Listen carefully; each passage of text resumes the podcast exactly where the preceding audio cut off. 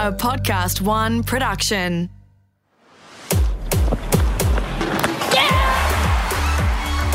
Hey, I'm sports journalist Sam Squiers. Welcome to On Her Game.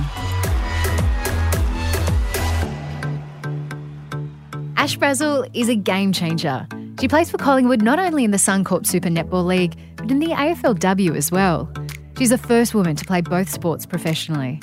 But being a game changer doesn't come easy, and Ash has faced her challenges along the way too. Her story is one of persistence, dedication, and a drive to never give up on your goals, even when the world seems to be telling you that you should. This is also a story about love. In 2016, Ash married her long term partner, Brooke, and at the time, this was a game changer too. Their wedding video was initially posted online just for friends and family to see, but it suddenly went viral, and the couple unintentionally became poster girls for the yes vote in the same sex marriage debate. Ash's sporting story starts as a kid watching her parents play netball. For you, what came first, netball or footy? Uh, netball. What Yeah, age mum were and you when you dad. picked that up? Oh, pretty early on. Um, I think I was around five. I think mum and dad just threw both of us into sport as soon as we could. But I grew up watching um, mum and dad playing in a mixed um, indoor netball team. So my brother and I would be beside the court just watching them and um, throwing the ball around. And that was my goal, I think, as a little kid, was to be able to play with mum and dad. Were you born in Campbelltown and then moved to Bargo? Was that Yep, yep. So um, grew up um, until I was in year 4 Mhm. Oh no, maybe year two, and moved to um, Bargo. Back then, mum and dad asked if we um, wanted another sibling or if we wanted to live on the farm. And um, back then, I was like, well, I don't want to have a sister, so I'm putting putting money on the farm here. Um, yeah, we moved out there, and um, yeah, just fell in love with the life out there. because it is an older brother that you have? Younger brother, Younger brother. And you're like, no, I'm done. yeah, yeah, I can't do this. Like I'm daddy's girl, and there will not be another one. And I want to live on the farm. What age were you when you got into footy? And why was it AFL if you're really in rugby league heartland, being Campbelltown and, and Bargo, New South Wales? I actually didn't know AFL existed. Like, true story, I did not know it was a sport. Um, I was a West Tigers kid. Um, So dad used to take us to the rugby, yeah, the rugby oval, and um, just sit on the hill and watch the boys play. And um, it wasn't until we moved out to Bargo and there was an AFL oval there. Um, our team, yeah, sorry, my school um, had a girls team and they had a mixed team as well. And um, for me, if I didn't care what sport it was, I'd put my hand up if it meant I got a day off school. So AFL trials happened, and I just asked a few questions. What happened? And I got told just kick the ball as far as you can in the way of your your goals, and um, did that, and and made both the girls team and the mix side, and and just fell in love with the game, and did a couple years at school, and mum and dad fell in love with the game as well, and um, they signed me up for a Saturday team, and yeah, I did that until I made um, the New South Wales Institute of Sport, and was For told netball? Or for, Yep. Yeah. for netball and was told, you know, give football up. So that's what I did. Was that quite progressive for for your Bargo school to, to have a girls' football team back then? Yeah, New South Wales had a, um, I think it was called Paul Kelly Cup, and they were, that was um, state run, Mm. and a lot of teams, a lot of schools had their own team, and we actually were state champions. Proud, it's probably my proudest moment in sport. um, back in primary school, but um, yeah, it's different. Like a lot of people didn't know what it was, but it was sport, and as kids, you you just you just love playing sport, and um, none of my girlfriends at the time knew anything about AFL. We didn't follow any team. We didn't even know that the AFL league was a thing. Wow. We just thought, yeah, let's just play it, and um, we're lucky enough to become state champions. Isn't that awesome? So you saw no gender divide in AFL back then. You just fell in love with the sport in its raw, organic component. Yeah, I think growing up as a kid, you don't see any of that. Nothing gender related. You just you play it because you love it, and I don't even know if mum and dad did. Like it was just you just played sport. That was it. Yeah. So you talk about getting into the New South Wales Institute of Sport and for netball um, and having to give up footy. So was that then when netball really started to get serious for you? Yeah, I was about 16 when I made it. Again, I I play sport because I love it. I didn't I never had a goal to go as far as I have gone and Mm. my goal as a kid was to play in the Olympics. I didn't care what sport it was. um, netball unfortunately isn't an I was about to say, did you get to a point where you're like, oh, there. hang on, netball Yeah, isn't is in the? Olympics? yeah. But yeah, I had a phone call um, from the head coach at the time and offered me a spot with the Institute of Sport and just said, you know, would like to offer you this contract. And I was like, oh, that's exciting. What is it? Um, and her name's Lisa Beehag, and she was uh, is an ex Australian diamond and was telling me, you know, the commitments I'd have to do, and it was just training two nights a week up in Sydney. And at the time, I was like, oh, like it's really nice, but you know, unfortunately, I won't be able to do it because we don't live in Sydney and um, it's too far for mum and dad. And did you make really that decision on your own? You didn't talk to your parents beforehand. No, I just said that? it like as we were on the phone. like, like I didn't know who she was. like, and now it turns out she's like one of the best wing defense players ever to play the game. And yeah, then Lisa asked to speak to um, mum, and mum was like, again, both didn't know what the institute was, so she explained it to mum, and yeah, mum was like, oh, that's great. And then we chatted about it, and of course, like my parents are great, and yeah, helped me with that. Like mum had to leave work early for me to get to training some days. So mm. it was as much as it was a commitment for me as a young kid, um, it was a bigger commitment for my parents at the time. And yeah, I did it and it wasn't really goodbye football because I was 16 and at that age you couldn't actually play with the boys any longer. Mm. So what age were you when you gave up football? I think I was around 15. Once you were 12 you had to either stop playing football mm. or try and find a girls league. Um, and my coach put in, you know, that this girl can actually play to the league, and they would come out every couple of weeks and just make sure I could still um, match with the boys. And um, yeah, I got up to 15 and um, and then netball kind of just took over. So you kind of had special exemption from that rule then? Yeah, it was great.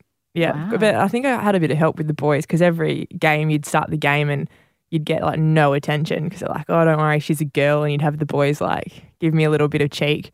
And then by like the first quarter, I was like, "Get on the girl!" Like, yes. Did you thrive on that? I can imagine you thrive. I loved it because I knew the first quarter I could basically do whatever I wanted. Um, nice. nice. that was fun. So, what point then did you realize this could kind of be where I the path that I take? Did you realize then that this could be a career for you? Career, no, because at that stage the netballers were getting paid hundred dollars a game. Um, which is crazy because you've the likes of like Liz Ellis, who is still, in my eyes, the best netballer to ever play the game, mm-hmm. getting like nothing to play, um, and and I guess giving up the sport earlier than we do now because you know they had to go and and um, support their family, mm. get full time jobs, and for me, I I just wanted to get as far as I could, um, and I wanted to play for the Swifts. I wanted to, I guess, play with these players that I looked up to. I used to sit in the crowd and and think, imagine if I could say like Liz Ellis and Catherine Cox are my friends. Like which is so weird. Like not to play with them, but just to say that they were my mates. And um it's weird because now I've played like with Coxie and um a few of the players. I never really saw it as a career opportunity until I actually made it and thought and every year I guess um the players have done a really good job in in making it a sport that it can be a career. And so every mm. year it's different and you're chasing, I guess, different contracts and I've moved from state to state to make my career um, come to light. And yeah, it's been a good ride so far. You also got a scholarship to the AIS, though, didn't you? What was life like at the AIS back then? Um, AIS was great. You know, you'd get a, a contract and you would move um, to Canberra and you'd live there for a year. Um, and then your contract would be extended depending how you were going. And again, back then, I was I was training two nights a week, playing one day, and that was pretty much it. To moving to the AIS where you'd train every single day, um, and there was no games. It was all just all mm. training. Mm. You you're aiming to to get a contract from like the Swifts, West Coast Fever, all these different teams, and um, yeah, back then it, for me it was great because I was put in this world where everyone that was there had the same interests as me, and for me, like that was great because I wasn't just mixing with netballers, I was mixing with boxers, um, volleyballers, rowers, sports that I had never really watched or got involved in. And so I was learning different aspects of different sports and I guess trying to find out as much as I could about their sport that I could bring into my own game. Mm. And that was just little things like we'd all eat together at the dining hall and just seeing what different sports had to eat to maintain their strength or mm. um, energy. Like just little things like that I was learning and, and taking in. Um, so for me, it was a massive help with my career.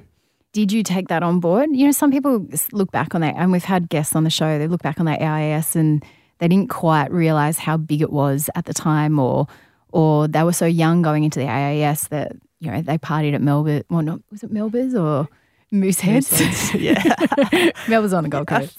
Yeah. Um, at Mooseheads during Sounds that time. like a lot of athletes' careers. but did you understand the enormity of what you were going through when you were going through it at the AIS? I didn't at that at that time. Um, for me, it was more just a learning curve, and if anything, what I took from it, I kind I figured out who I was as a person Mm. um, at the AIS, and at that time, I hadn't come out that I was gay. Mm. I moved away from a country town into Canberra's little, but as an 18 year old, it's a it's a massive change, and it, it was a big difference um, for me. So um, yeah, it was challenging in different ways for me, but sporting wise, yeah, I don't think I really understood at that time this could be a career um, startup for me, and the reason is that like I still bring it back to just loving the sport because like I thrived off training. I loved training. I loved the gym. It was the first time I had a real proper strength program um, Mm. that I had to do. It wasn't just a once a week thing and then it went for half an hour. We were doing it three times a week for two hours each session. Um, my body started changing. Just training with like the best athletes that were my age um, for a whole year. And I, I wanted to be the best. Like, Mm. even the girls that weren't in my position, you know, I wanted to beat them in the beep test. I wanted to challenge myself in, in different ways. So, probably, I guess, did I know mentally? Yeah, no. Like, I, I was just doing it because I loved it. But I think at the same time, maybe I did because I did challenge myself in that way. You, I've heard you described you're a bit of a, a AIS geek. Like you loved your tracksuit and you just wear it everywhere. You were so proud that you were part of the AIS. Yeah, I'm a tracksuit kid.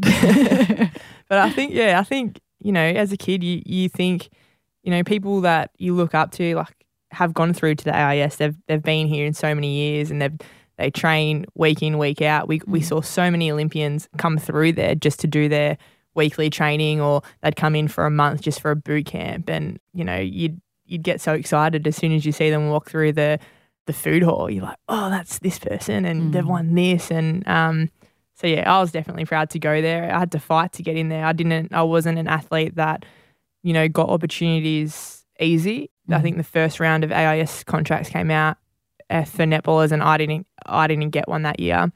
A New South Wales player turned hers down, and um, like that year, I wrote in and I was like, "How do I get into it?" And I think because I pushed so hard to like, you know, can I come down and just train? And I think that's why I ended up getting the contract because I pushed so hard. I think I put my name right in front that they couldn't showed really ignore me.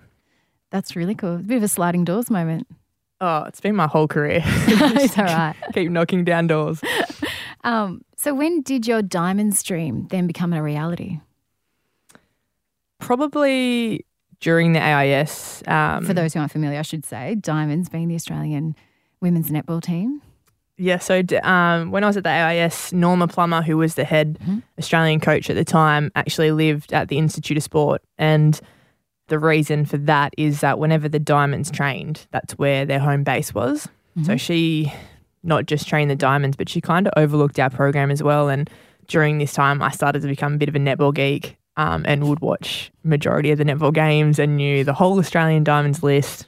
Um, got excited about it, which a lot of I guess athletes don't really acknowledge or don't want to say it because they're Mm. probably a bit embarrassed. Where I just think you know I used to I've always wanted to be one of them, and so to have Norma Plummer as the head coach there and and just say hello it, it was something that was pretty cool and I was like you know I'm gonna I want to play for this lady one day and I want to be a diamond and she took a bit of an interest in me when I was at the institute and probably because I was a little bit of a rebel back then um, and Plum kind of likes athletes who are just themselves who don't really um, you know when they're a diamond coach you, you say hello a bit too many times just so they get to know who you are Mhm. I didn't. I was too scared to say hello. And towards the end of the year, I got a stress fracture in my foot.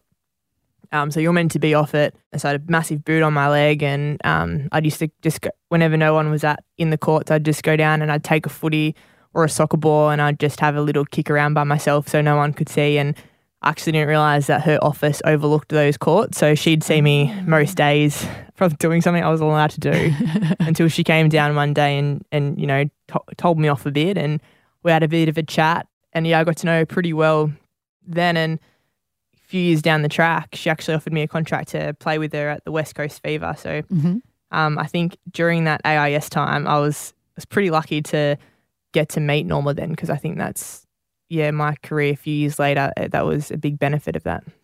Was she then the Diamonds coach back then when you made your debut? Or was it Lisa at that stage? Uh, Lisa, Lisa was, Was the head coach. Yeah. so she gave you your your first green and gold dress. What was it like when you first pulled on that green and gold dress? It was weird. It was a funny moment. I think well, I remember receiving um, my green and gold dress the day before we played, and it was a really special moment um, receiving that dress. And for me, it was kind of kind of took me back in time to when I first started playing and and not even knowing that the diamonds was a thing. I Mm. remember standing, we've taken the court and we're about to sing the anthem, and I was just standing there and it just didn't feel real, which is kind of bad. And yeah, my first diamonds experience, I think, you know, I was pretty young and I was like, wow, I've made it. This is it. This is this is what it's meant to feel like. And it was kind of underwhelming because I expected such big fe- emotions and feelings. um, but as a kid, I was just like, I was just playing another game of netball. And it wasn't until just recently when I played for the Diamonds, which, you know, I've had a few years out of the Mm. Diamonds team, that it wasn't until I put the dress back on or playing against New Zealand in New Zealand and I got really emotional. And it was every emotion I thought I would Mm. have ex- had the first time. I guess this is, yeah, the first time I actually felt it was in 2019. And I think probably because I worked so hard to get it. Before Yeah. I, I was just playing sport because, you know, that's what you do. It's just a bit of fun. And I didn't actually appreciate how far I, had come because it Mm. was just so easy. Like, how did I get this? Because how old were you? You said you were young the first time. How young? Oh, I don't even know. I wasn't that young, um, but I was younger than I am. Not, I wasn't 30, that's for sure. I was in my t- early 20s. Yeah. Um, and yeah, just it was just another game of netball for me. It wasn't anything too special.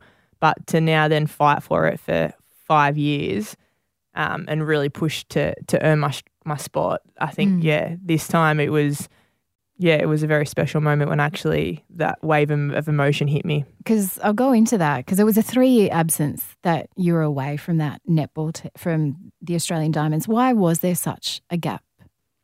Um, oh, it just it is what it is. I think you know the coach picks the players that she wants with the selectors, and you know I wasn't that person at the time, and I was refusing to to let that be the case. And Mm. um, you know it is what it is. Like my dad's always told me, it's you know it's just these people are picking the players that they like and that they they want because you know that's the netball that they they really like to watch. And if I was to make it, it's the same thing. Someone's always going to miss out. Someone's always going to get in, and Mm. you can't let it get you too down. You just got to get back up and and prove them wrong. And it's hard to say that when you're you're not in it, and you've done everything you can to to get in. I don't remember my first, like when I moved to um, Collingwood. So moving from West Coast Fever, where I was captain, to moving to Collingwood, a big thing was you know to make the diamonds. I needed something else in my game because what I'd learned at Fever wasn't enough Mm. and I've had the same coach for so many years.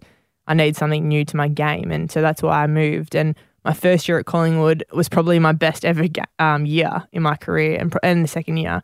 And the two years I didn't make it.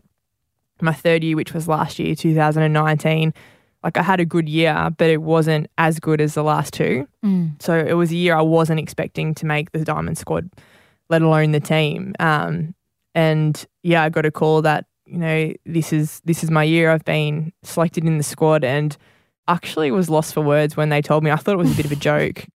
You never gave up in that whole time. You never once took your name off that list to be selected for netball. Were there times where you thought that you you you know my diamonds life is over and that's done? Why did you keep keep putting your name up for selection? It must have still been tough in the third year. It must have been tough to still put your name out there for selection. Yeah, full truth. Like it, I had moments where I was just going like, "Nah, this is it." Uh, and I was saying like, you know, it's just the coach doesn't like me. It's personal. You'd Mm. have all these thoughts in your head. You'd have people tell you it's personal, um, and you'd question everything. You Did know, you and maybe it was because of your football, your footy code switch? Yeah, that and other things like you, you'd question everything. Like, and Mm. I think that's when en- when anything in life doesn't go your way, you have stories in your head. You have you try and make, I guess, get the answers where there are no answers. And um, every time I didn't get selected, I'd I'd ask Lisa for the why I didn't. Mm. Um, and each year I'd write it down and I'd make sure I tick it off that year. You know, something like I need to get more intercepts or I need to shut down my player more. And I'd tick them off and I'd make sure I'd have the stats to prove it. And, you know, that it still wasn't enough. So Mm. you are going to come up with different things and you are going to listen to what people say that are in your corner. And I was never vocal about wanting to make the diamonds because, you know, you didn't want to seem like, I guess, a failure at the time. And the last three years, Mm. I've been very vocal. Like, and I don't care who asks. You know, of course, I want to play for the Diamonds. It's every kid's dream. It's my Mm. dream. It's still my dream. Um, I want to wear the green and gold. I want to play with the best players in Australia. And yeah, so I'd, I'd push. I'd, I'd ask Lisa, what what do I need to do? Um, and you know, it just wasn't my time. And you know, Gabby Simpson was playing great netball Mm. um, and she was in my position. I had to, I took up a different position at Collingwood. I started playing centre because that was one of my feedbacks, which is tough because you get told, you know, we want a player that plays two different positions. But Mm. if your club isn't willing to put you in a different position because you're the best wing defence in their team, Mm. you're not going to get that opportunity. Um, so that was a tough one, but Kim Rav and I just swapped halfway through 2019. So I got my shot at centre to prove that I can play two positions. Um, I did struggle, and Mm. I didn't. I didn't want to get told again, no, like you're not in the team. And I was I was 29 last year, and I was like, you know, players make teams like this when they're 22, 23, 24, 25, Mm. not when they're 29. So why am I still pushing? I've got football now. I don't need netball. And uh, I had a, a serious chat with Brooke, and I was like, well, I didn't make the World Cup team. I said, that's it. Like, I'm done. There's, n- there's not a big tournament again for another two years. So why bother? I don't Mm. want to be the, a player that just gets selected. So the main players get a rest during the years that don't count as much. Mm. And Brooke, yeah, said to me, you know, like, just don't put your name on the no list. Like, make them have to keep saying no to you. Mm. And yeah, I took that on. I didn't really agree with it at the time, but I was like, because as much as you say that, you still have hope. And I, Mm. and I was like, I just don't want that hope to stay with me because it was getting me so down Mm. um, that I couldn't break into this team. And um, yeah, then I, I got the phone call and I just thought it was a joke. I was like, Are you serious? Um, and yeah, I've only been on that one tour with the girls and I absolutely loved it. And like I'm injured now, but that's I guess the biggest thing I want to get back for is because like I want to get back into that team again. I just think that's such a great story and in persistence as well. Your your diamond story, such a great story for young kids and persistence and and um and to keep going and not give up. I think that's what a lot of people like. They see athletes take the best mark in the league or something. You know, everyone just sees all the highs, but I don't know. My career has been there has been a lot more lows than there has been Mm. highs, but I think that makes the highs stronger. And I think that's a perfect example how I was talking about at first. The diamonds dress was just another dress to me. Mm. It wasn't. I didn't have those emotions, which I thought I would have. To Mm. now, being an older athlete and having to work so hard to get what I want, it's now meant the world, and I don't want to let go of that dress. So if I can take you back then, why did you make the switch to AFLW? How did that come about? Well, I actually played football when I was um, playing for West Coast Fever, and Norma was my head coach. Mhm. I had a friend, um, Over in Kirby WA? Bentley. You were yeah, in WA. Ah. Yeah, so in the WAFL, and um, one they were short numbers for a couple of weeks, and one of my friends was like, "Oh, if you have some free time, do you want to come down and and have a kick?" And I was like, "Oh yeah," but like I've got netball. You know, we, I think we're playing the Swifts. We play the Swifts this weekend, um, and it was on the same day, but my netball game was earlier. And she's like, "That's fine, play your netball game, and just come down. If it's before half time, you'll be allowed to take the field." And I was like, "Oh, okay." Um, like 21 year old me thinking like sweet that's that's awesome um, and i went down there and it was only the first quarter so i was able to take the field and played the first game absolutely loved it the coach said you know we've got five more games to the finals you need five games to qualify are we able to make this work Um, and then I looked at my netball draw. We're away for one week. We're in New Zealand. Um, so that ruled out one of the games, but I still only needed four games to play. and um, so we, we made it work. I don't know how. There was one game I got there two minutes before the halftime siren, and I, I had I got on the field. I got like two touches and then came off, and I couldn't even play the rest of the game because I had to get back in the car and go to a netball presentation. Oh wow. Um, like, what did Norma think of this? well, she didn't know, Oh. and no one knew. Um, and um, I think it was the one my very last game. I had I had to tell Kath um, Cox like you know I've this is what I've been doing, and it was our last fever game, so she didn't care at that stage. We hadn't made finals, Mm-hmm. and I was like, I need to go. Can I cut signing five minutes short to go? And she was like, Yep, no worries. Covered me. Like didn't tell Plum why I had left. Um, and That's Yeah, a good when- teammate. That's a good yeah, captain. She's yeah. brilliant. Great captain. love her. We'll always love her for that. Um, yeah, and then a couple of weeks later, there was a presentation, and I got named Rookie of the Year, and that was in the paper. Um, and Sue Gaudion, who is a netball commentator, Yep. was the um, MC of the night. So when she called my name out, I had to go up, and she's like, "Oh, this is interesting." I almost died. Um, and yeah, Plum saw it in the paper um, the next day, and um, I got a phone call and had to go into the office and had to speak with her and the CEO, and Oh wow. they were telling me how you know this is this could be career ending for me. This is how players lose their contracts, and oh wow. um, yeah, I was like, oh well, it's over now, so it doesn't matter. I won't do it again. But absolutely loved footy, and like it's always been in my blood, and it's just the fun side of me. Like I always say, like netball is like my ego side, and like I turn into a different person when I'm on the on the court. But when I'm on the field, it's just me, and it's just the kid running around having a ball. And um, so when AFLW started, you know, I think the Dockers contacted me and just questioned like, would it be would I be able to play? And Stacey Rosman was my coach at the time, and she didn't even. She just looked at me. I didn't even get an answer, and I was like, "Yeah, well, that's that's it." Um, and then I moved to Collingwood, and that was my first. I was saying before was the year that you know uh, it was probably my best year of my career, and a lot of people were expecting me to make the diamond squad, and um, so I had a had a deal with my coach at the time, and just said, you know, if I was um, not to make the diamonds, would you let me play footy for next year? And she was like, of course I would. Like, and she's been saying the whole time, you know, I think you'd be, make a great footballer. You, would you do both if you could? Um, was like, Wow. oh, this is great. I'm really gonna, coach? yeah, yep, Yep. yep, Kristy at the time, and I was like, okay, well, I'm gonna, I'm gonna really ask her. So ask the same thing, you know, honestly, Kristy, if I don't make diamonds, would you let me do it?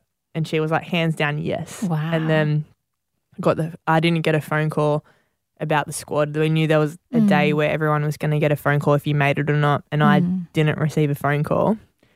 And at the time, I was shattered. Like Mm. I remember we're in WA, just back seeing Brooke's family, and I had the phone on me all day, and I knew it Mm. at two o'clock everyone would have had their phone call, and I was shattered. Like I was, Mm. I was driving down to pick Brooke up from work, bawling my eyes out. That's and like- feeling, isn't it? Oh, it's and you just yeah, it just it's not fun. And then I Mm. was like, oh, I'm gonna turn it into a positive. and then just like the whole football thing came up, and I just called Kristy on the way down to pick picking Brooke up, and she was like, I was waiting for this call And I was On like, the day that you knew you were going to get that. So Yeah. straight away, you didn't even. Straight away. Wow. Didn't and uh, because it was two o'clock, and I Turning called her negative first. into a positive, aren't you, Ash? That's oh awesome. well, it's opportunities. Can't Yeah. let them go. And I first asked her, I was like, "Has everyone had their phone call?" And she knew. And she's like, "Yeah, I'm sorry, Yeah. mate." And I was like, "All right, well, can I play footy?" And she was like, "Uh, no." And she was really honest with me. She's like, "Ash, I thought you were going to, so the I just thought it was a joke." And Oh, no. um, and it was so hard to hear because I'm like, we have talked about this for at least six months. Yeah. Like, and to be honest, I also thought it was a joke. but at that time, I was like, no, it is very real. um, and she's like, I don't want you to do it just to annoy netball. Um, And I was like, it's not that. I ended up writing, or she asked me to write her a letter why I wanted to play footy. Yeah, right. So I wrote her a letter about how I got into football. I told her about the time I played at Fever Mm. um, and got in trouble off Plum and how, you know, no other athlete's done this. And for me, I would love to be an athlete that gets to test her body Mm. and doing two sports in the one year. Like Mm. no one knows if my body can hold up with it. Would it make me a better netball? Like, so many questions, and I want answers to it. Mm. And I guess yeah, with that letter, she was like, "Okay, there is more to this than Footy isn't Annoying. just my rebound. yeah. Yeah. it's just I'm not just going to annoy netball like, and it's never been the case because like netball is my chosen sport. Like I absolutely love netball, and um, then like I just thought it was as simple as getting her approval, and then it turns out like you've got to get so much more approval. It took about three months to actually get it all signed off. Wow. Um, and just like things like um, speaking to insurance, you know, if I get an injury, who covers it? yeah. Um, we had to speak to Netball Australia. They weren't a fan of it, so I had to speak to them personally at the time and Mm. say why I wanted to do it. And it's got nothing to do with like annoying netball. And at the Mm. time, net- netball were worried that there's a women's sport coming involved, which could potentially be a competitor with netball. Mm. And now I've got a an athlete that wants to play both. Mm. like, how will that seem? And yeah, so I still don't think they were happy with it. But in the contract, it says that if the club allows you to play a different sport or or go skiing or do anything like that, then it's allowed. But your club has to approve it. Mm. So the club were always happy for me to do it. Um, Pretty lucky Collingwood plays. If I yeah. if I was at a different club, there is Yeah. no way in the world I would have been able to do it. yeah. Yeah. Um, and then yeah, the club signed off on it, and then I had to go into the draft, and um, I was lucky enough that no other club touched me because if I if another club did pick me up, then I would have had to. Added complication. Yeah, we wouldn't have been able to do it. Wow. How physically difficult is it on your body, these two sports? Is it physically different?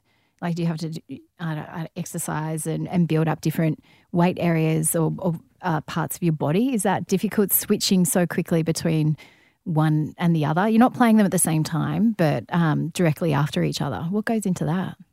Um, my first season, I actually put on five kilos of muscle just to make sure I was strong enough for football. Wow. which was quite funny because like the first that was the second season of AFLW and you had like everyone be like Mo Hope's lost five kilos like and this person's lost this and I'm like when are they going to be like Braz has put on five kilos what a tank like what a tank. but yeah you definitely change your body but without realizing I guess for me it's just my program in the gym changes and I just trust whatever my strength and conditioning coach gives me at the time and Mm. as much as you know I'm not playing them both at the same time. When I'm in my football season, I'm doing a full netball preseason. So the first year I did it, I was training 10 times a week, and that wasn't including gym. So I was on Mm. court and on the field. So I'd go from, I think we were training from like three to six on the netball court, and then my football would start from 6 to 10 p.m. Oh, wow, that's full. So on. I would run off the court straight onto the field Yeah. while the girl, my netball girls were recovering, and I'd start training for footy Yeah. and everyone thought I was mad, but I loved it. It was the most fun, and I think probably because I saw football as fun. Yeah. Um, netball was just so competitive, and eh, like you, you could not afford to be off at any stage. Where football was just starting up, so you had players who were in their late twenties who haven't lifted a weight before, so a lot of them are still learning how to lift. And I got to be that player who could, I guess, help them in that way and Mm. teach them different techniques, show them how to be an elite athlete, how to train hard, and it was just yeah, over. It was just fun, and I just uh, absolutely loved it. Do you have a Uh, favorite? actually- is it still Oh. netball or is it like choosing your favorite child? Uh, it's like choosing your favorite child. Um, no, but I think um, if push came to shove, I probably would choose netball at the moment. More so, I think I've had that taste of playing for the Diamonds and wanting to get back into it. Comm games being two years away, I think Mm. that's probably where my mind is probably focused at the moment. But I feel like I will finish my career with football. Can I talk to you about something personal? Because I feel like you've mentioned her. We can't talk about Ash Brazill in a podcast without talking about Brooke. You can't. Um, and you mentioned it further about when you were talking about that AIS, and I really want to touch on it now. What was it like for you being gay in a small country town like Bargo? Um, it was tough. Mm. Um, and probably it was probably just tough because I wasn't sure myself if I was gay, Mm. and I didn't want to be gay. Um, I didn't know anyone who was gay. I thought if I was gay, I'd probably spend the rest of my life by myself. So it was a weird one growing up in in Bargo, not and not being comfortable with who I was. Um, so moving to the AIS was such a big thing for me personally because I actually got yeah, I got to figure out who I was and and um, be comfortable enough to tell my parents that you know I think I'm gay. I'm not sure, but yes, I am. And Mm. um, and yeah, so it, it was a, a tough time, but I think it doesn't matter where you live. Um, if you're in the city, if you're in the country, coming to terms with that, it it, it was difficult to me for me, and I would assume it's difficult for a lot of people. Um, so yeah, it was tough, but I think it's it's it's who I am, and I'm proud to be who I am, and Mm. I've met the most amazing um, person I've ever met and Brooke, and yeah, 100% the love of my life, and um, has been so supportive throughout my whole career, my life ever since I've I've met her, and um, yeah, she's How did you two meet? just unreal. Oh, how did we meet? Um, I was actually at a netball game, um, watching a friend play, and she was in the other team, and um, I was in Perth at the time, and I had dreads as well, which is Dreads, Ash. Yep. I know that. oh really? They were like trademark. and I think the the dreads kind of just stood out to Brooke's team. Who Brooke never followed netball. yeah. Um, she played it, but never followed. Didn't know anything about West Coast Fever, and all she knew is that her one of her best friend's favorite player had dreads, and all of her teammates were like, "Oh, that that's um Ash Brazill. She's the captain of Fever." And um, next minute, I had a few few of her teammates asking for photos, and we just got chatting. And one of the girls um, who was in Brooke's team, I actually played with their younger sister when I was growing up Ah, yeah. um, back in New South Wales, and um, we ended up exchanging numbers because I was like, oh, when she's in um, WA, like let's catch up. And Brooke made a sleazy comment nah, about, you know, oh, we've got your number now, be careful.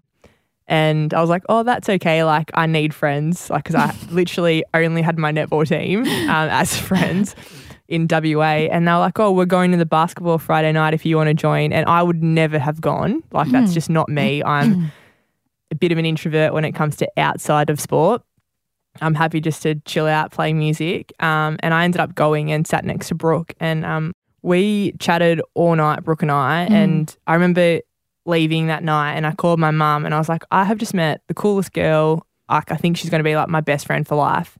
right. And honestly, saw nothing um, romantic about it. I just thought this girl was amazing. Um, and yeah, a few months later, Brooke said that she had feelings for me, which um, I was a bit devo when she told me that because I was like, oh, I don't want to lose you as a friend, and I'm sorry if I led you on. Um, and she was five years older than me, so I was 23, she was 28, yeah.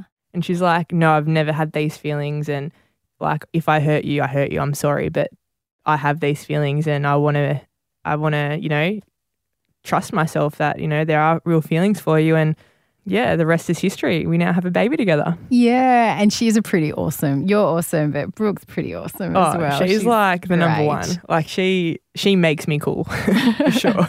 You you describe sport as being your safe zone back then. Why was it your safe zone for you?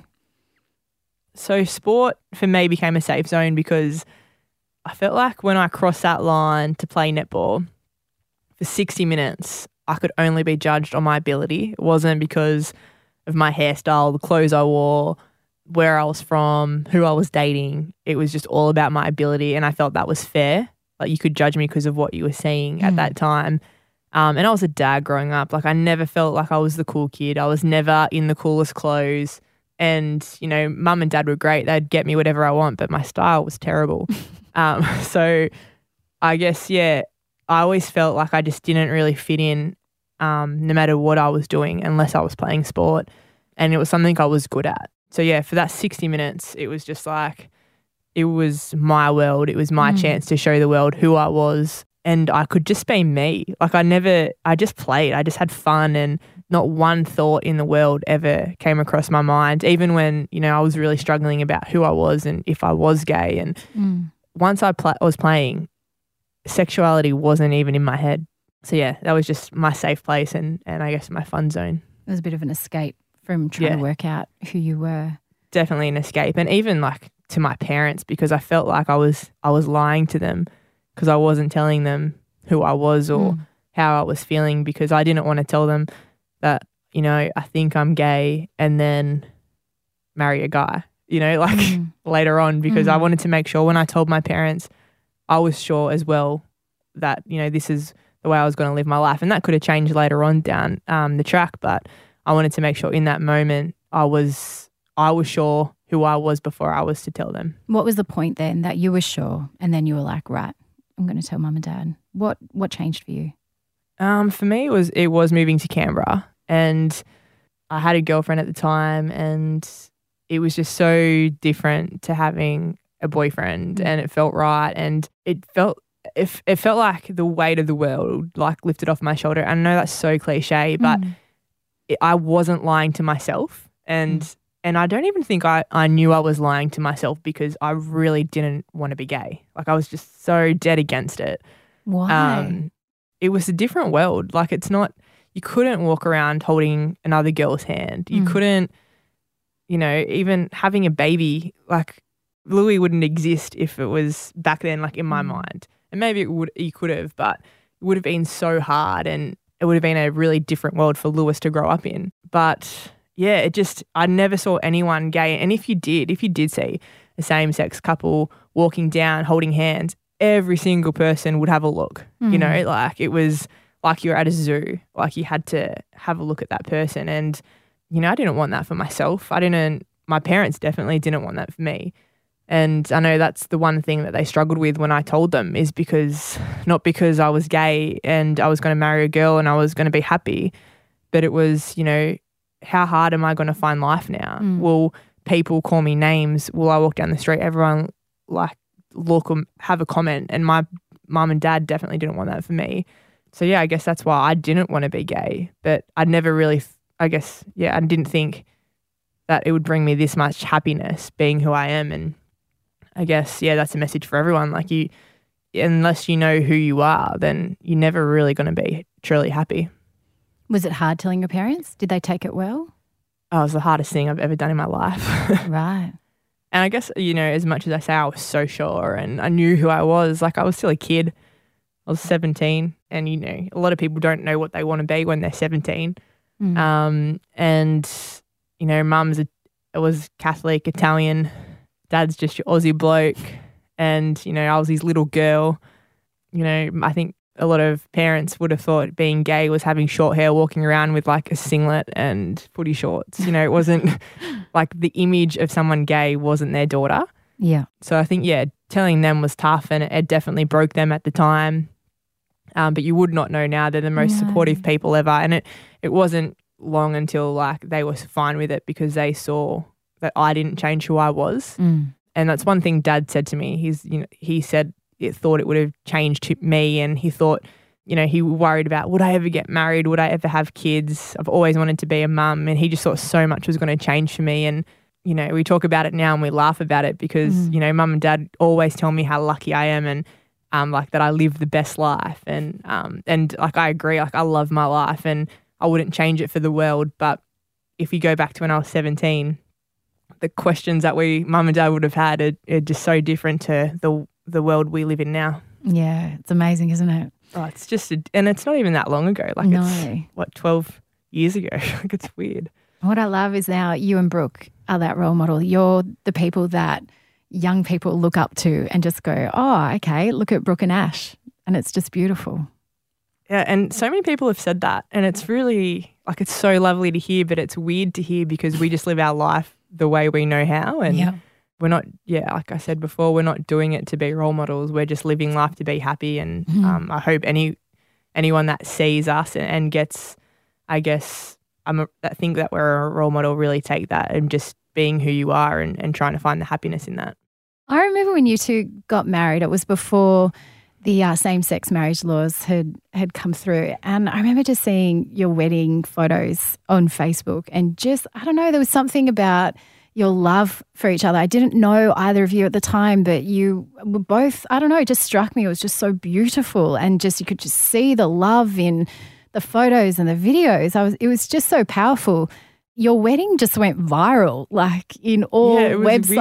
websites, papers, and and everything. And you two kind of became the poster girls for same sex marriage. Were you surprised at that reaction? Oh, it was massive. Your wedding yeah, went and everywhere. it was it was a shock for us. Like it was the best day of our lives for sure. Um, but I remember we were on a pl- I was on a plane. We just played a game, and I was flying back home, and I re- I w- had a look at our video, and it had like 600 views, and I was amazed. I was like 600 views, like that is massive. Like, um, and then I got off the plane, and it was like up to 90,000 views or something, and I was like. I was like, "Whoa, what just happened?" Like, and I thought, you know, it's an error. And then my phone just started beeping like mad. Like, um, it was weird because you know we didn't get married to make it to go viral or, Yeah, or make it you know people yeah. wanting to hear our thoughts on gay marriage or anything like that. But it actually we actually struggled with it when we moved to Melbourne and um, the the law was I guess everyone was able to vote yes or no because every person we talked to wanted to know our opinion and how are we going with it? Is it affecting us? And it started to, it really started to affect us because even though our marriage wasn't legal at that time, for us, we were married. For our friends and family, we were married. Um, we did everything manually that you do wedding. Like Brooke legally changed her name. We signed over Mhm. power of attorney. Everything that comes with the marriage, like we did manually. Mm. Um, so we just didn't have the certificate. Yeah. Um, and yeah, it was tough because you started to feel like everyone was judging our relationship and not even a marriage, like just judging us two being together. And yeah, it was tough, but for us, the wedding was just the best day of our life. And the fact that it did go viral was pretty cool. And I think, yeah, it's our five year anniversary on the 30th of January. So we're um, hoping to, I guess, redo our vows then. And now, as you mentioned, you've become a mum. You've got little Louis or Lewis. Um, how has life changed for you and Brooke now with Lewis in it? Oh, it's changed a bit, um, but it's definitely for the better.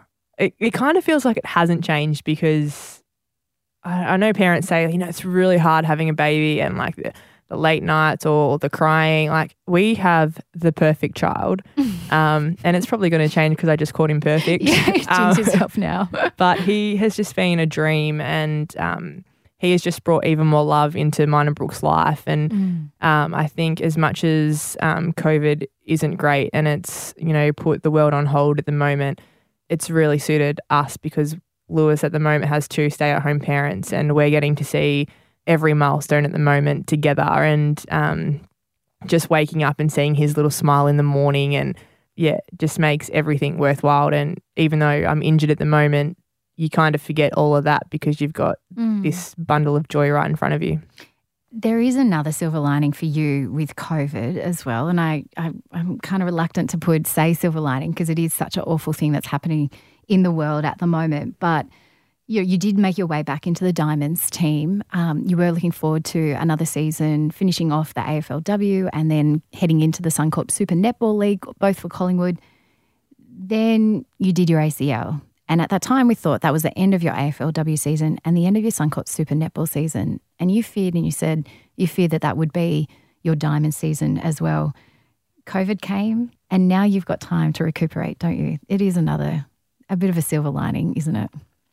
It is, but yeah, it definitely it's thrown the whole sport world into, I guess, panic and what are we going to do? How are we going to keep our sport alive? And yeah, knee wise, I guess it's probably more mentally good for me at the moment because I'm not watching anything happen. Like training's not happening, the games aren't Mm. happening, so I'm really just getting to focus on on my recovery. And it's not, it wasn't just a clean ACL. I had a um, a fair bit more done to my knee, so um, the movement in my knee isn't probably where an ACL would be at the moment, and it's I, it's on track. But I think if I had that and was watching all these players come back with um, just AC, normal ACL tears, um, it probably would have got me down. But just being away from the club and being able to do my recovery at home, um, it's probably been a good thing. Where if COVID hadn't happened, I would be in the club, seeing everyone recover and get back on court a lot quicker than It's I would be on the sideline. Yeah.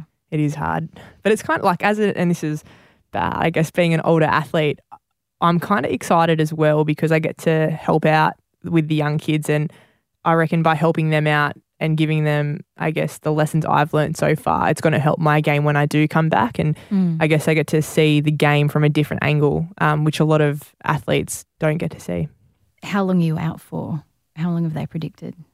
Uh, it's 12 months Yeah. at least. Yeah.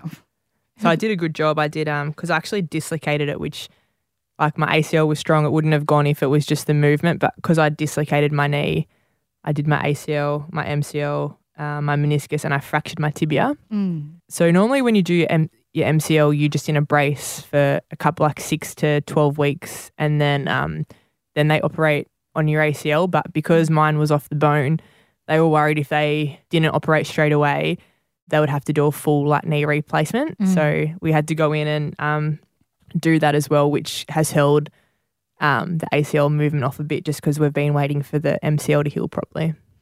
Well, if anything that we've gotten out of your story is that nothing really holds you back when you put set your mind to it. So I, Well, I reckon it's going to make my career longer. Who Yeah. gets 12 months off just to get better? I reckon it's great. oh, we love you, Ash. Well, we finish off every podcast by asking you what advice you would give to your 10 year old self. And you've talked a lot about the journey that you've been on. So if you could go back in time and tell that 10 year old Ash anything, what would you tell her? um, I would tell myself to just enjoy every moment. Like setbacks are going to be tough and there's going to be plenty of them, but um, just find the positive in them. And I think that's something I do now, but throughout my early 20s, I would have thought like the world was against me. But every setback, um, I feel like I've come back stronger and found the positive out of it. So yeah, don't don't let anything like that get you down because yeah, watch this space. We love seeing Ash Brazill out there on the court and on the footy field. Thank you for joining me on On Her Game. Thank you.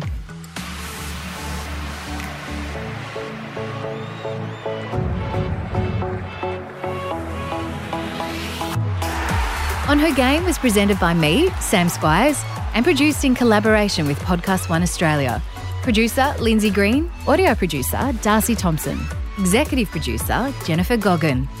For more episodes, head to podcastoneaustralia.com.au, download the free Podcast One Australia app, or search On Her Game podcast.